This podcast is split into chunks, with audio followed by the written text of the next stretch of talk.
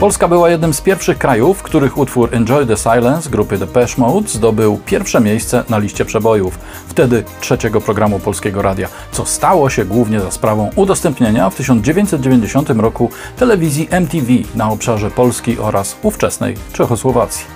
Zestawy do odbioru telewizji satelitarnej schodziły wówczas jak ciepłe bułeczki, prosto z ciężarówki, a większość wiodących obecnie krajowych firm RTV i medialnych właśnie wtedy zaczęła swoją karierę. Pamiętam ten okres głównie z dwóch powodów. Jako elektronik miałem mnóstwo pracy, a w MTV, którą wtedy każdy chciał mieć, więc satelity trzeba było montować i uruchamiać wszędzie, na okrągło widziałem, jak David Gahan w blaszanej koronie spaceruje po pięknych okolicznościach przyrody z niebieskim leżakiem pod pachą.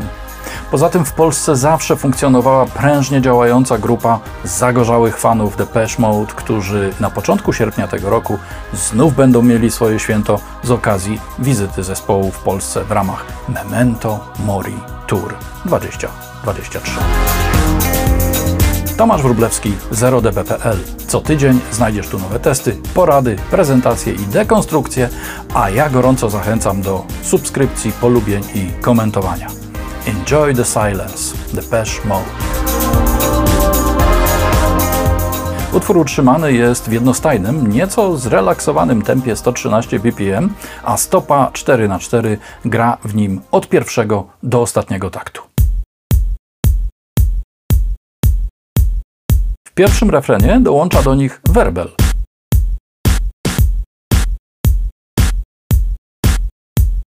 A po jego zakończeniu wchodzi pętla w stylu latino. W krótkim mostku grająca głośniej, a potem o kilka decybeli ciszej już do samego końca.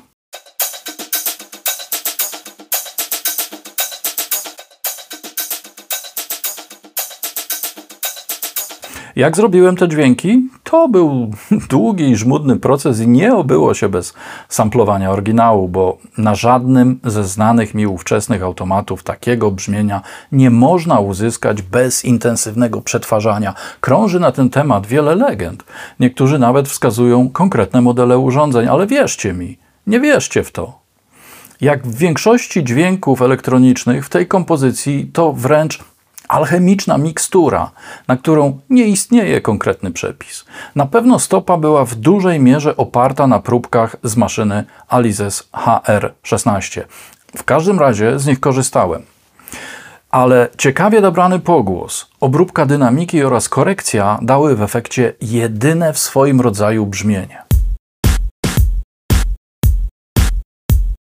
To, co jest ciekawe w pętli instrumentów perkusyjnych, a co przewija się przez cały utwór, to pewna nieoczywistość w dźwiękach na raz.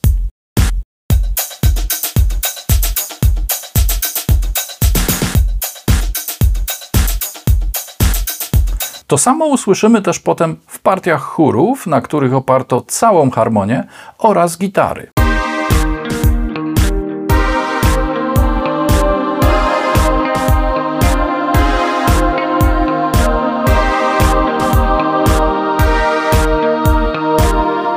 Wszystko dzięki temu staje się jakby nieuchwytne, a jednocześnie mocno umocowane w rytmicznych ryzach przez bębny oraz swoiste znaki przestankowe pod postacią przecinaków przypominających trąbki.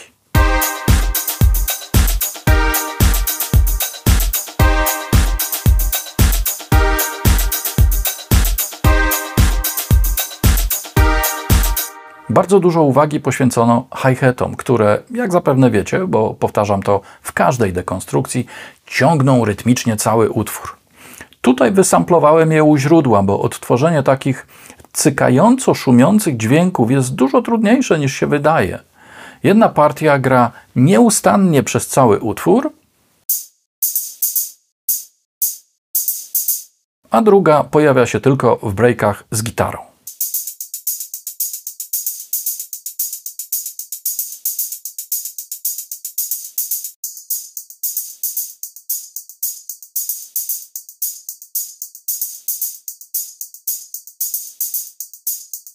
Razem z latynoską pętlą tworzy cały sufit tego utworu.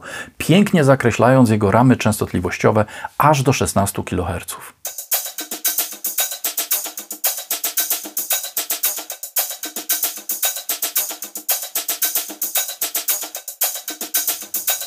Główny bas w oryginale grany jest na Minimogu oraz ARP 2600. Ja w obu przypadkach użyłem wirtualnej wersji tego instrumentu pod postacią wtyczki Universal Audio w natywnym formacie UAT-X.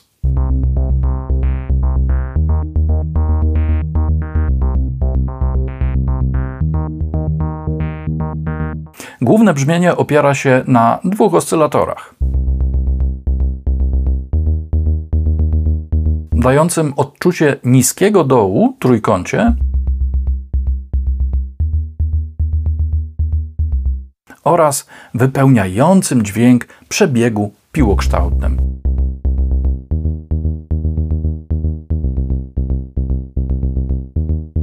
Oba pracują w tym samym zakresie 16 stóp.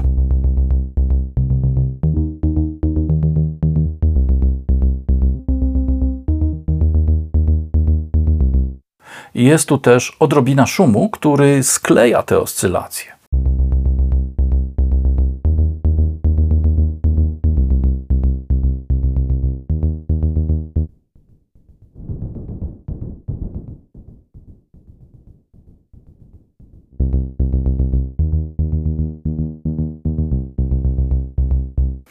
Aby zaokrąglić ten dźwięk, użyłem starej sztuczki z podaniem sygnału wyjściowego na mikser syntezatora. W oryginale było to wejście przystosowane do podłączenia jakiegoś innego instrumentu, aby można było grać na dwóch syntezatorach bez konieczności używania miksera czy drugiego wzmacniacza.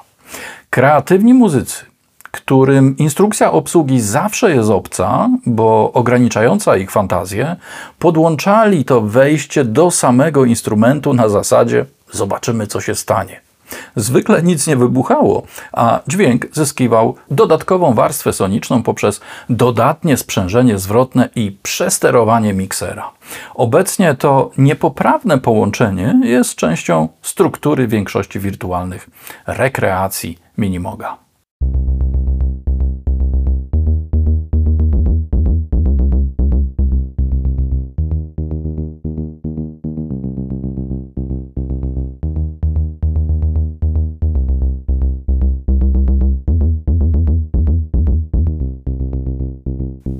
Kluczem do sukcesu jest tu odpowiednie ustawienie obwiedni głośności filtru oraz samego filtru.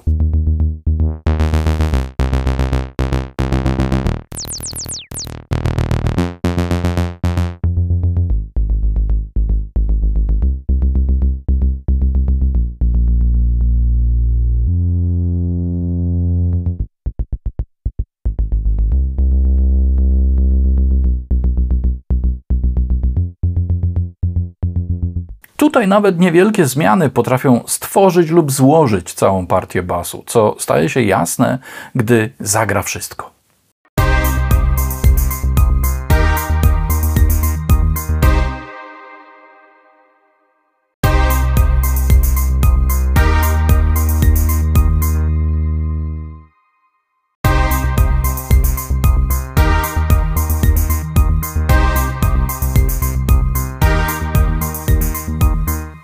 O ile główny bas jest dość oczywisty brzmieniowo, o tyle drugi już nie.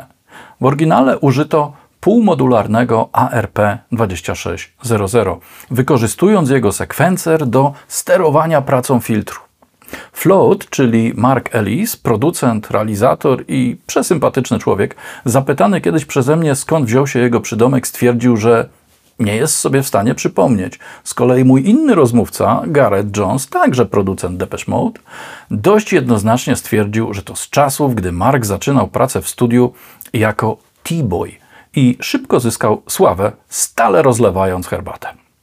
A że float oznacza powódź, to tak już zostało. Niemniej to Float, eksperymentując z ARP2600 w czasie pracy w duńskim studiu znajdującym się, jak sam to często określa, pośrodku niczego, wymyślił właśnie to.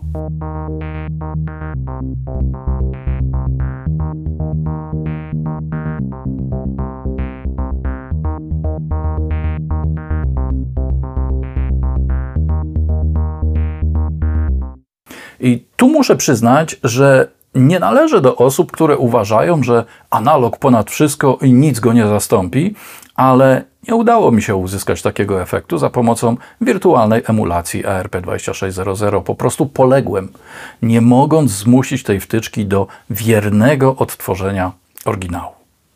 Za pomocą analizatora widma określiłem więc częstotliwość odcięcia filtru, a potem zaprogramowałem sekwencję zmian w doskonałym Cable Guys Shaper Box 2. Po połączeniu tych dwóch partii uzyskałem to.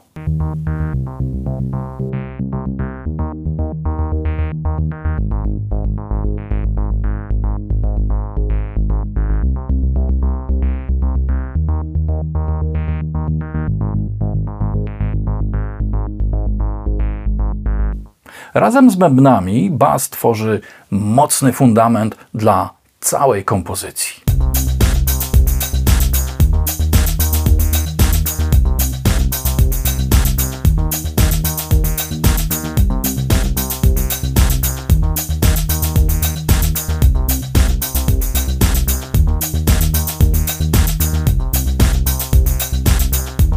A potem na pojawiającym się akordzie F-moll a potem na As-dur, C-moll i S-dur wchodzi ten dźwięk.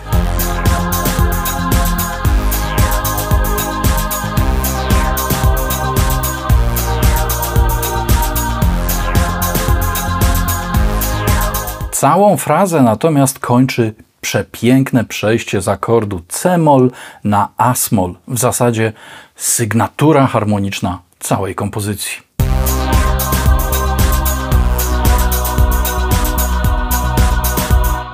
Ów dźwięk to oczywiście minimog w swej klasycznej postaci z trzema oscylatorami, dającym ostrość nisko brzmiącym prostokątem,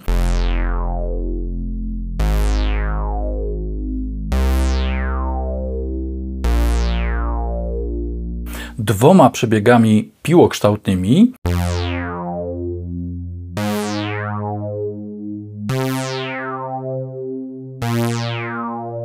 nisko ustawionym filtrem i głębokim rezonansem oraz bardzo głęboką modulacją.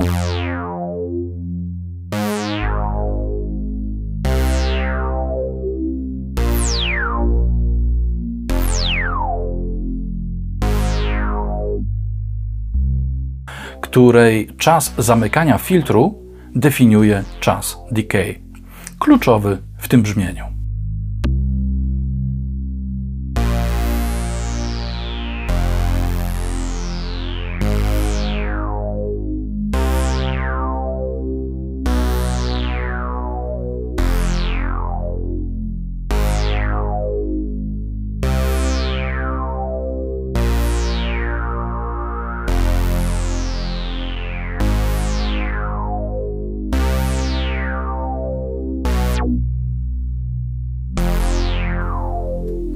Oczywiście sam mini mok na surowo nie smakuje tak dobrze, więc trzeba go było doprawić chorusem z Juno, który ma tę zaletę, że w trybie mono brzmi równie dobrze, zatem bas zawsze zachowuje sprężystość.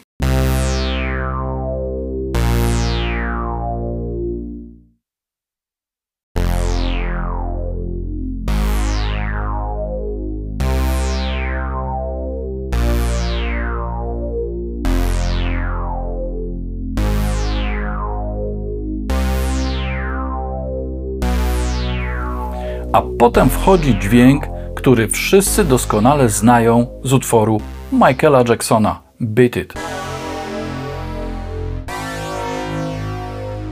I staje się oczywiste, że jest to synklawier. Tutaj w wydaniu firmy Arturia i z lekko zmodernizowanym przeze mnie presetem Metal Sync Bass. Trochę mu pogrzebałem w chorusie i zmniejszyłem emulację rozdzielczości bitowej, by stał się taki głębszy i bardziej siarczysty.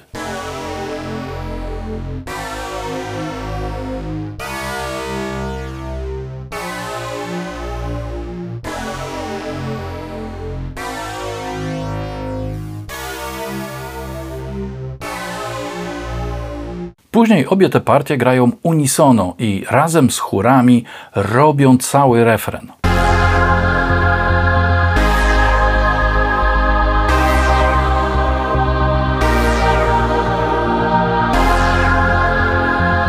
Normalnie sok leci między palcami.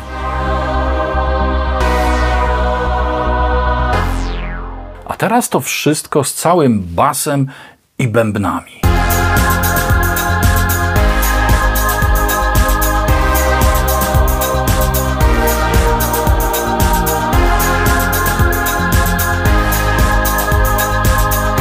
Jest energia, prawda? I pomyśleć, że na początku Gahan chciał z tego zrobić balladę, ale dobrzy ludzie przekonali go, żeby to jednak był numer disco. Partia rytmiczna byłaby niepełna, gdyby nie wspomniane wcześniej znaki przestankowe wskazujące początek każdego taktu, aby osobom tańczącym wyraźnie wskazać punkty odniesienia.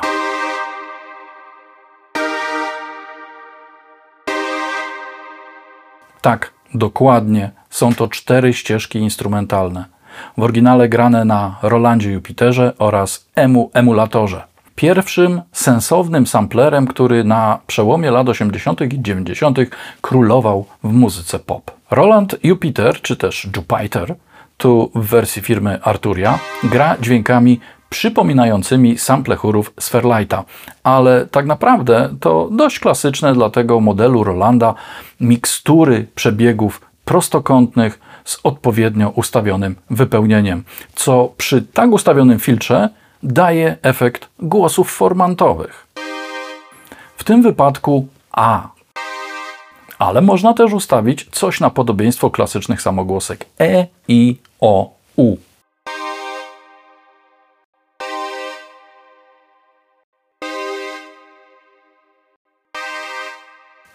Takie dźwięki najlepiej kształtować u źródła, bo zastosowanie potem filtru, nawet najlepszego, już nie daje takiego brzmienia. Do tego płytka obwiednia filtracji, żeby nam się dźwięk nie rozstroił,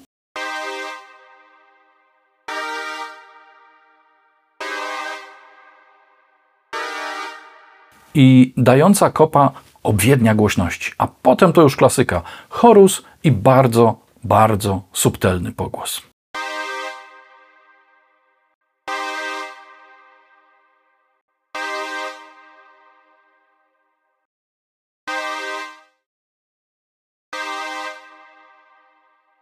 Drugim elementem tego przecinaka jest środkowo brzmiący chór z emulatora, tak aby oba dały taką szerszą panoramę spektralną.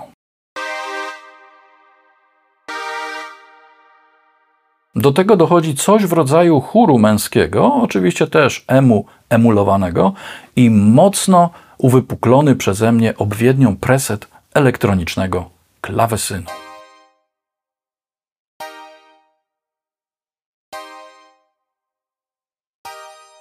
Ten pogłos, który cały czas słychać, włączony jest na wszystkich czterech ścieżkach i został poprzedzony korekcją uwypuklającą środek, aby dać wsparcie dla wokalu i pozostałych instrumentów, a jednocześnie zasugerować syntetyczny charakter chóru.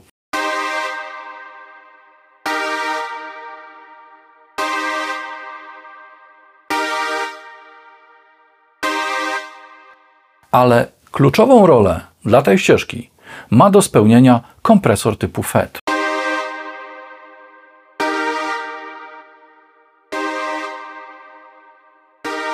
Ma on dość długi atak, żeby nie tłamsił za bardzo transientów, a jednocześnie dłuższy czas powrotu, aby po transientach zostało trochę luzu.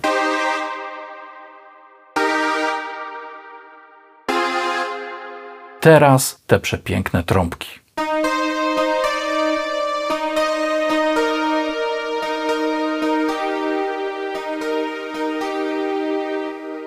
Oparte są na dźwiękach Synclavier, w którym wprowadziłem modulację obwiedni głośności wszystkich sześciu partii brzmieniowych.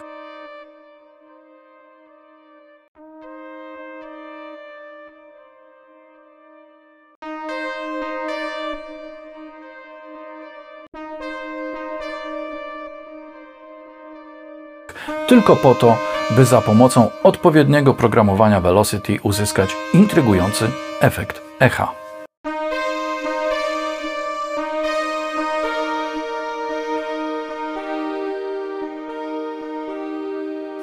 Jako partię wspierającą wybrałem trąbki z Oberheim OBX, tu pod postacią Arturia OPXAV.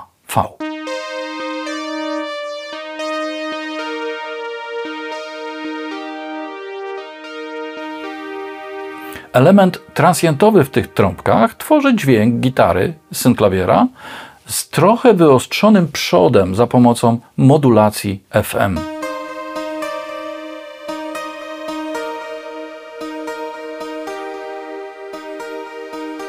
Ale najważniejszy jest tutaj delay na tej właśnie ścieżce, który ma dawać wrażenie odbicia ósemkowego w przeciwnym kanale.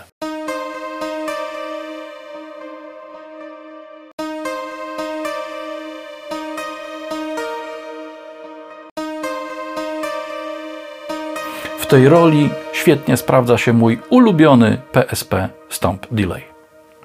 Do tego stopnia ulubiony, że jak pogrzebiecie w jego presetach, to znajdziecie tam moją skromną osobę pod postacią autora kilku ustawień. Efekt dalekiego jednotaktowego odbicia daje tu Valhalla Delay, a wszystkie dźwięki wyrównuje kompresor 1176 firmy Universal Audio.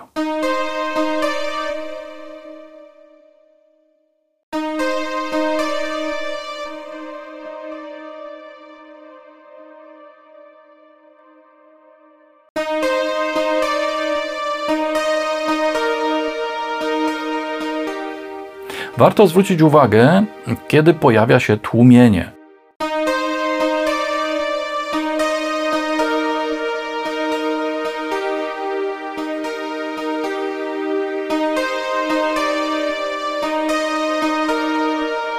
Chodziło o to, aby w momencie nakładania się dźwięków oryginalnych i powtórek nie zaczęła pływać głośność odczuwalna. Ma być homogenicznie, nostalgicznie i romantycznie. Z basem i bębnami doskonale słychać, do czego potrzebne są tutaj wspomniane wcześniej przecinaki, zwane przez niektórych stabami.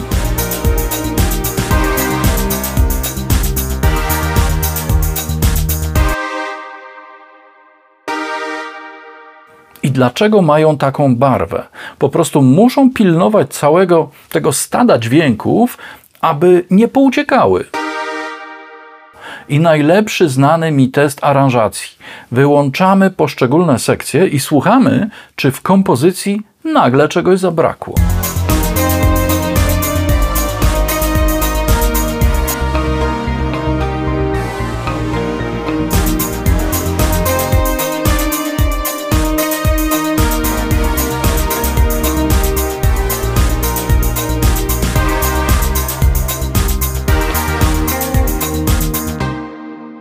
Jeśli tak, to sekcja ta jest niezbędna.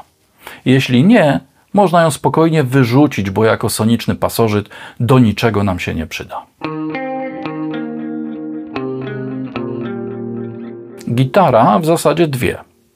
Nie miałem pod ręką Grecza, na którym grano oryginalnie, ale Epiphone Casino sprawdził się całkiem dobrze.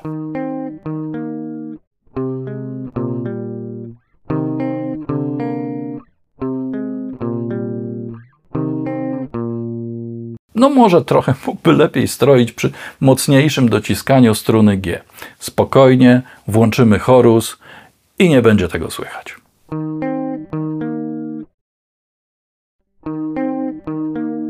Proste, ale inteligentne dwudźwięki, ładnie harmonizujące z bulgoczącym basem i dzwoneczkami umoczonymi w pogłosie. Wszystko ładnie wypunktowują przecinaki.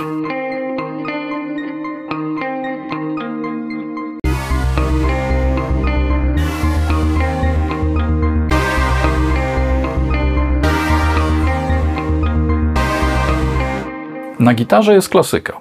Kompresor uwypuklający początek dźwięków.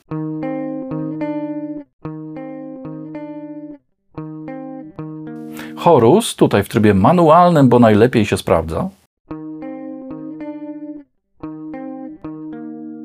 Dalej jest stereofoniczne echo z emulacją taśmy studyjnej, ósemkowymi odbiciami i lekkim rozsunięciem kanału w czasie. To wszystko trafia do wirtualnego wzmacniacza Roland Jazz Horus, w którym ustawiłem nieco jaśniejszy mikrofon.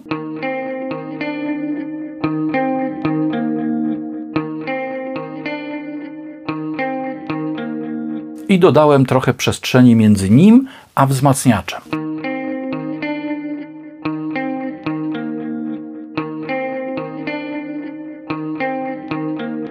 Na końcu bardzo głęboko działający kompresor FET z dużym czasem ataku, aby wzmocnić kląśnięcie strun oraz najkrótszym powrotem, aby wybrzmiewanie dźwięków nie uciekło.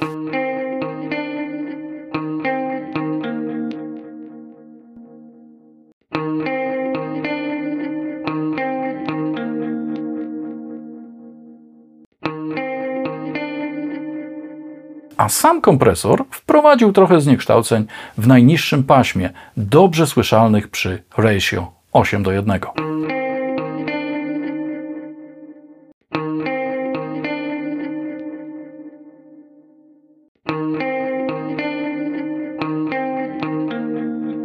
Dzięki tym ustawieniom gitara nie znika całkowicie w wielkim finale.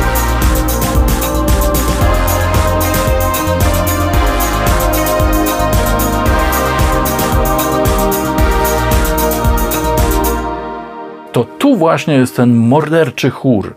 W oryginale zapewne zagrano go z emulatora nakarmionego samplami prosto z dyskietki, ale ja użyłem chóru mieszanego White Wedding z Melotronu, wyłączając mu wszystkie procesory destrukcyjne, aby uzyskać samą esencję.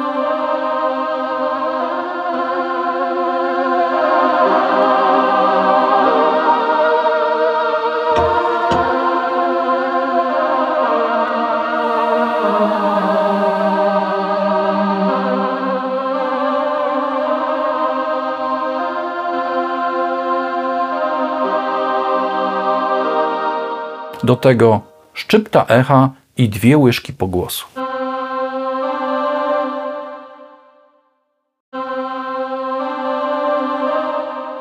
Jak te chóry ładnie grają z trąbkami.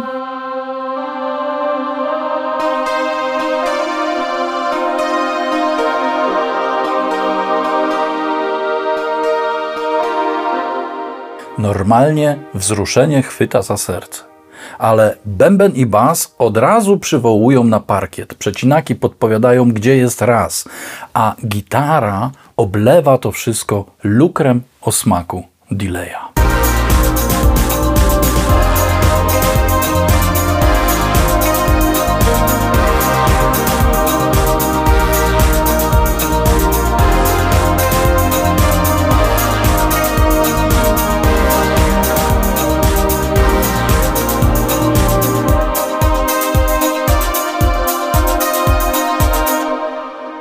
Ładne, prawda? No i ma już 33 lata, czyli wiek Chrystusowy, co może podsunąć myśl, by następnym utworem w dekonstrukcji był Personal Jesus, ale nie, nie, nie, to by było zbyt oczywiste. A Depeche Mode nie lubią oczywistych rozwiązań. Tu mamy taki chórek z emulatora, który dość ekstremalnie przemieliłem, używając doskonałego filtru Waves Metafilter.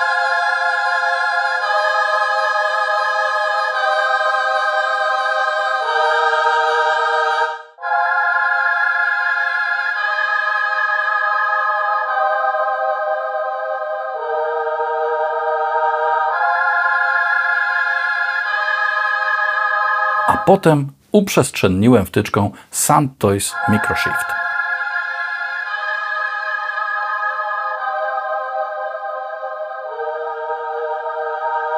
Najfajniejsze jest jednak na spodzie. To lekko zamglony Jupiter, w którym czas LFO ustawiłem tak, aby filtr otwierał się tylko na nucie trwającej dłużej niż jeden takt, a jednocześnie głośność stawała się większa.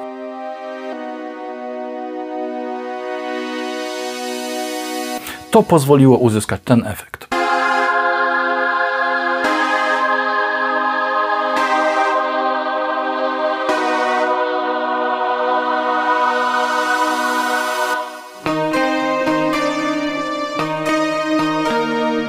Piękne wejście, bez nachalnego przejścia perkusji, a jednak z wyczuwalnym kontrastem.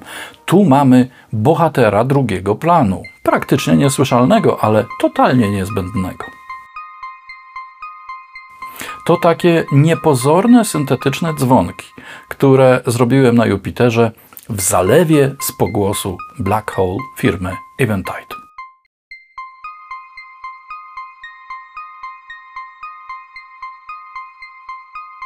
Posłuchajcie ich z gitarą.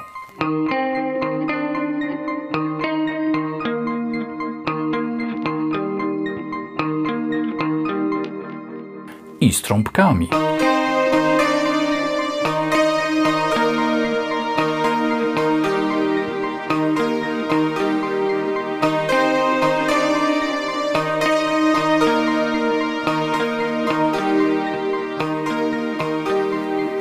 No mistrzostwo świata. A co istotne, tam, gdzie jest wokal, tam instrumenty nie pchają się na pierwszy plan. Całość tworzy bardzo zwartą, spójną, wręcz perfekcyjną strukturę. Od tego utworu bije kompozycyjna elegancja, a do tego jest niesamowicie melodyjny i wyjątkowo nośny rytmicznie. Strukturalnie od strony produkcyjnej jest niełatwy, ale pojawiają się w nim przebłyski geniuszu znakomity do studiowania i nauki. I nie ma znaczenia, czy robisz hip-hop czy metal. Muzyka ma wywoływać emocje, a w tym zakresie trzeba posiąść pewną wiedzę. Wszystkiego nie zrobi się na ucho i przysłowiowego czuja. Całej sesji od początku do końca można posłuchać tutaj. A ja zachęcam do tego, aby trzymać się 0 decybeli. PL